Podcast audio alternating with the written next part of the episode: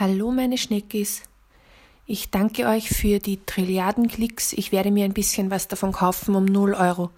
Und ich würde mich auch sehr freuen über Bewertungen. Gebt mir 5 Sterne im iTunes drinnen und ich kaufe mir ein weiteres Exemplar von dem, was ich mir vorher gekauft habe, um 0 Euro. Falls ihr Fragen oder Anregungen habt, Bitte schickt einen Leserbrief an die mythologisch-mystische Zeitschrift, die älter ist als Zeus selbst, an die Presse. Nova Kreiner wird mir das dann weiterleiten.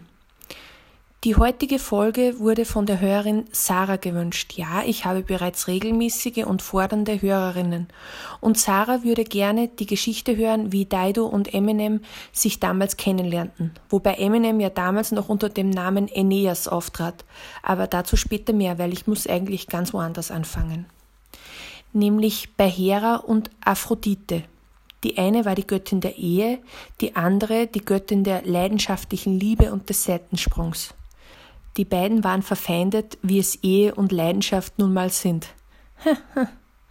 Dazu kam aber noch zusätzlich, dass Hera als großer Griechenland-Fan alles Trojanische abgrundtief hasste und Aphrodite sowie auch ihr Sohn Aeneas waren trojanisch. Die Stadt Troja war zwar nach zehn Jahren Krieg zerstört, die Gefahr, dass sie durch Aeneas wieder aufgebaut werden äh, würde, aber noch nicht gebannt. Und Aeneas hatte sich das auch ganz fest vorgenommen. Er hatte sich mit den zahlreichen Flüchtlingen aus den ehemaligen Troja als Anführer auf den Weg gemacht, um irgendwo ein Troja 2.0 aufzubauen. Und Hera fand, das Boot sei einfach voll und schickte die Winde über das Meer, die Aeneas und sein trojanisches Volk ersaufen lassen sollten. Durch diese Stürme schwemmte es Aeneas und sein Volk nach Nordafrika, wo er in einer kleinen Festung Königin Dido traf. Eine Nacht davor hatte Aeneas von seiner Mutter Aphrodite geträumt, und sie hat ihm im Traum gesagt Aeneas, mein Sohn, lege nicht direkt am Hafen ein, an, weil du wirst eine gefährliche Frau dort treffen, eine sehr kluge, aber sehr harte, unbarmherzige Frau, die Königin Dido und obwohl das Volk von Aeneas wirklich schon sehr am Arsch war und dringend einen Platz brauchte, um sich zu erholen und ihre Schiffe zu reparieren, sagte Aphrodite, bettle bei Dido um nichts, geh da nicht hin, das ist zu gefährlich, bleib ehrenhaft und schick lieber deinen Sohn mit dem süßen Knautschgesicht zu ihr. Ich werde Kontrolle über sein Hirn übernehmen und aus ihm sprechen. Einem Kind würde sie ja nichts antun. Aeneas war zwar besorgt um sein Kind, er schickte seinen Sohn Ascanius aber trotzdem zu Dido, denn Ascanius war zu diesem Zeitpunkt circa zwölf Jahre alt und machte sein liebstes, schnuckeligstes Gesicht, als er bei Dido auftauchte. Er appellierte stark an ihr Mitgefühl und bettelte herzerweichend um ihre Unterstützung. Dido war da ja durchaus empfänglich dafür, sie war ja selbst Flüchtling gewesen. Sie war nämlich in ihrer ursprünglichen Heimat verheiratet gewesen und sie war damals eine wirklich lebenslustige Person. Dann starb ihr Vater, der, der König, und das Reich musste aufgeteilt werden.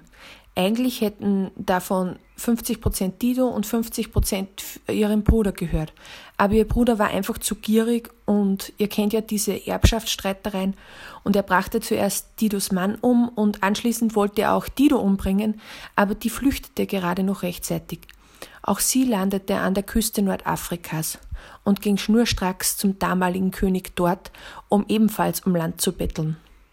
Und der König war ein Witzebuch- und Rätselfan und fand sich selbst ganz außerordentlich komisch. Ihr wisst schon, so einer, der wäre er Lehrer und eine Schülerin würde fragen, kann ich aufs Klo gehen? Antworten würde, ich weiß nicht, ob du kannst, aber du darfst. Dieser König jedenfalls hörte Dido und ihre Bettelei an und wollte sie ein bisschen ärgern. Und er sagte ihr, ja, Dido, grüß dich, servus, servus, grüß dich. Natürlich bekommst du von mir ein bisschen ein Land und zwar genau so viel, wie auf eine Kuhhaut passt. Keine Ahnung, ob der Spruch, das passt auf keine Kuhhaut, aus dieser Geschichte hervorging, aber sagen wir einfach einmal ja. Das tut er, um ein bisschen interessanter zu wirken. Und die schlaue Dido sagt, ja, passt König Witzboldius, wir haben einen Deal, gib mir die Kuhhaut und dann passt gut auf, du süße Maus. Und Dido war siegessicher, zu Recht. Sie nahm die Kuhhaut und schnitt sie in sehr, sehr dünne Streifen. So dünne Streifen habt ihr noch nie gesehen. Dünner als das dünnste Model von Germany's Next Top Model. und mit diesen Streifen legte sie einen Umriss auf die Erde, ihren Grundstückumriss, auf den nun locker eine kleine Festung passte, ihr eigenes Königreich, über das sie seither herrschte. Zurück zum Gespräch mit Ascanius. Er schildert dir also das Schicksal des trojanischen Volkes herzerwärmend und lieblich, und er machte Kuhaugen und tat alles, was ein lieber Knabe tun konnte, um Dido ein Moi zu entlocken. Und Dido hörte ihm aufmerksam zu und bemerkte, dass der Kleine etwas in der Hand hielt, und sie fragte, Aski, was hast du da in der Hand? Und Ascanius zeigte ihr ein kleines, sehr fein geschnitztes Schiffchen aus Meerschaum. Das habe ich von meinem lieben Vati Aeneas bekommen.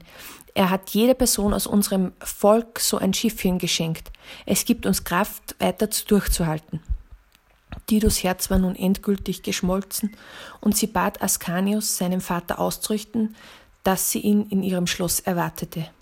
Und Aeneas kam, und Dido verliebte sich sofort Hals über Kopf in ihn. Umgekehrt dachte Aeneas aber nur, gut, die Eude ist verliebt in mich, sie ist auch nicht so hässlich, also werde ich sie ausnutzen und halten, solange ich sie brauche. Habe ich schon erwähnt, dass ich Aeneas überhaupt nicht mag? Was für ein gemeiner Flachsepp. Und so hatte das Volk von Aeneas die Chance, seine Schiffe wieder auf Vordermann zu bringen und die eigenen Wunden zu lecken, während Aeneas Dido bei Laune hielt. Sie machten einen Spaziergang und kamen zu einer Höhle, und dort liebten sie sich. Für Aeneas war es nichts, für Dido bedeutete das alles. Es war für sie ein Liebesgeständnis, ein Versprechen, eine feste Beziehung, eine Zukunft zu zweit. Sie sah sich praktisch schon vor dem Traualtar. Und als Aeneas und sein Volk wieder bei Kräften war, sagte er Dido kurzerhand, ja, Dido, war eh halbwegs okay, aber ich gehe jetzt, weil was soll ich noch hier? Es ist alles gesagt. Schönes Wochenende. Dido fiel aus allen Wolken. Sie brach zusammen und in Tränen aus. Sie heulte Rotz und Wasser und flehte Aeneas an, bei ihr zu bleiben. Sie sagte, Aeneas, du hast mir etwas versprochen. Und Aeneas sagte, nein, es liegt nicht an dir, es liegt an mir. Ich brauche Abstand, lass Pause machen, ich bin ein freiheitsliebender Mensch und so weiter und so fort. Er zählte alle billigen Floskeln fürs Schlussmachen auf, die es damals schon gab. In Wirklichkeit belächelte er die Vorstellung von Dido, eine Beziehung mit ihr sei alles, was er sich im Leben erwartete hatte er doch die große Vision, ein Troja 2.0 zu errichten. Und Dido stand dem natürlich in nichts nach und machte einen letzten Erpressungsversuch. Sie sagte ihm, dass sie ohne ihn nicht weiterleben könne, weil alles um sie herum erinnerte sie an ihren geliebten Aeneas. Und Aeneas, eher der pragmatische Typ, riet ihr eben einfach alles anzuzünden, was sie an ihn erinnerte. Und das war sehr viel. Dido errichtete einen Scheiterhaufen, auf dem sich beinahe ihr gesamter Besitz befand. Ihre Kleidung, ihre Möbel, einfach alles. Und sie zündete den Haufen an. Doch es brachte ihr nicht die Erleichterung, die sie sich erhofft hatte, denn sie spürte noch Aeneas, Aeneas Berührungen auf ihrer Haut, sie spürte noch seinen Atem in ihrem Nacken, und letztendlich stürzte sie sich selbst in den analogen Scheiterhaufen ihres Lebens und verbrannte sich. Aeneas hatte in der Zwischenzeit mit seinen Schiffen abgelegt und schipperte mit dem Schein des Feuers im Rücken dem Horizont entgegen. Wow. Dieser egoistische Mann wollte dringend nach Latinium, um jeden Preis. Er befragte am Weg dorthin einen Hellseher dazu, und der sagte ihm, Ihr werdet dort euer neues Troja gründen, wo ihr wirklich komplett am Sand sein werdet, am Ende eurer Kräfte, und am Ende eurer Kräfte bedeutet nicht ein bisschen müde, müde oder ein fades Aug haben. Es bedeutet, dass, es, dass ihr solchen Hunger haben werdet, dass ihr den Tisch aufessen würdet, um ihn zu stillen. Aeneas dachte sich nur, okay, cool, und schipperte weiter und weiter, jahrelang. Die Schiffe wurden maroder, Aeneas zum Kreis und das Volk immer ausgelockter. Inzwischen war Ascanius erwachsen geworden und hatte die Rolle als Reiseführer von seinem Vater übernommen. Schließlich, als sie allesamt wirklich schon sehr am Ende waren, wurden sie wieder an Land getrieben. Und sie trafen nach einem auslaugenden Fußmarsch ein paar nette Bauersleute, die ihnen bereitwillig eine leckere ausländisch-exotische Speise zubereiteten. Es waren runde Teigflecken, auf denen allerlei Leckeres zu finden war. Tomate, Mozzarella und Schinken Salami, vielleicht auch ein paar Champignons und nicht zu vergessen ganz, ganz, ganz viel Ananas. Ja, meine eifrig mitdenkenden Zuhörerinnen, es handelte sich um Pizza.